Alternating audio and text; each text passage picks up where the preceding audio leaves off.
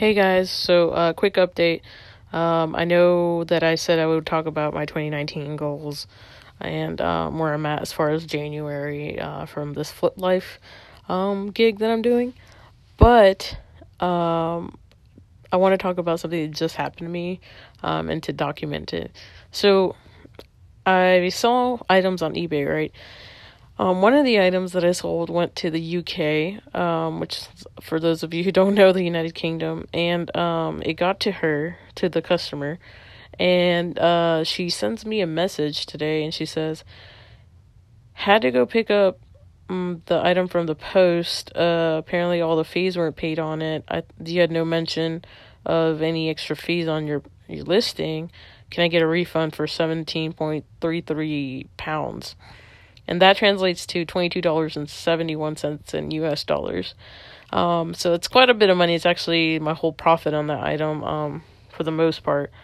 Um, and uh, I'm just like, what? What do you mean? That, um, so uh, the way I uh, I do labels for international, or I, I've been doing them, is that I have my shipping on eBay connected to uh, this this site I use that's called uh, Pirate Ship um, they have a little bit of better uh, shipping rates, and I'll do separate podcasts talking about them.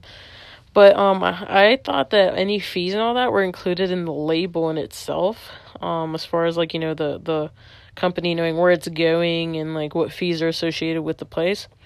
Um, I think I'm wrong on that, or um, at this point I know I'm wrong on that.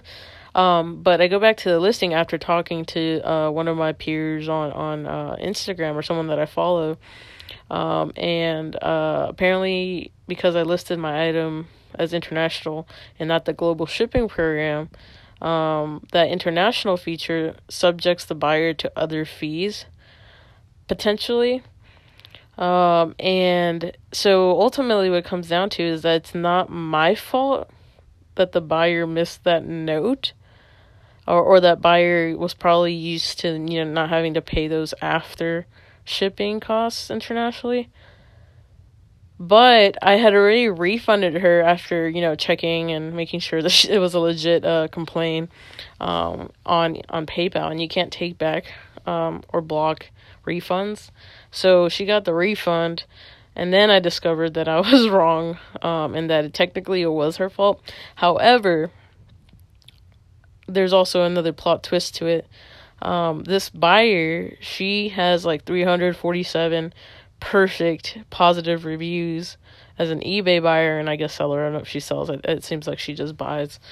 And so it, I didn't want, I was at an impasse because I didn't want to request the money back as far as like, hey, it's your fault you missed it because I'm a new seller and so a negative comment for me would be very drastic in shutting me down this early on in my eBay career um, or reseller career on eBay. And so um, I decided to just say, I'm sorry, I did return your money back is the item okay? Um, and I'm pretty sure she'll respond to that and probably say thanks and stuff. Um, but I think I'm also going to message back replying after she replies saying, hey, by the way, I found out what the issue was, you know, in the future, like uh, when you're buying something internationally, if it says international on there, there may be other fees that you're in charge of. But I mean, don't sweat this one, you know, we, I learned something. Um, and thank you for your, um, your business.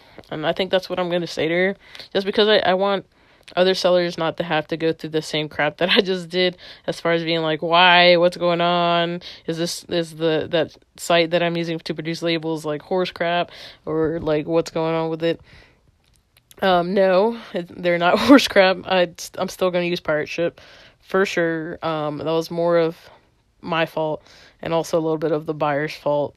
Um but overall I um, broke even with the item, so it's not like I took a loss. It was more of a dang it, better like next next time type of thing, you know. Um, even though it feels kind of like a loss because I put all that effort into into getting the item, shipping it, and all that stuff. But it's okay, no biggie, no loss, um, and that's the best part.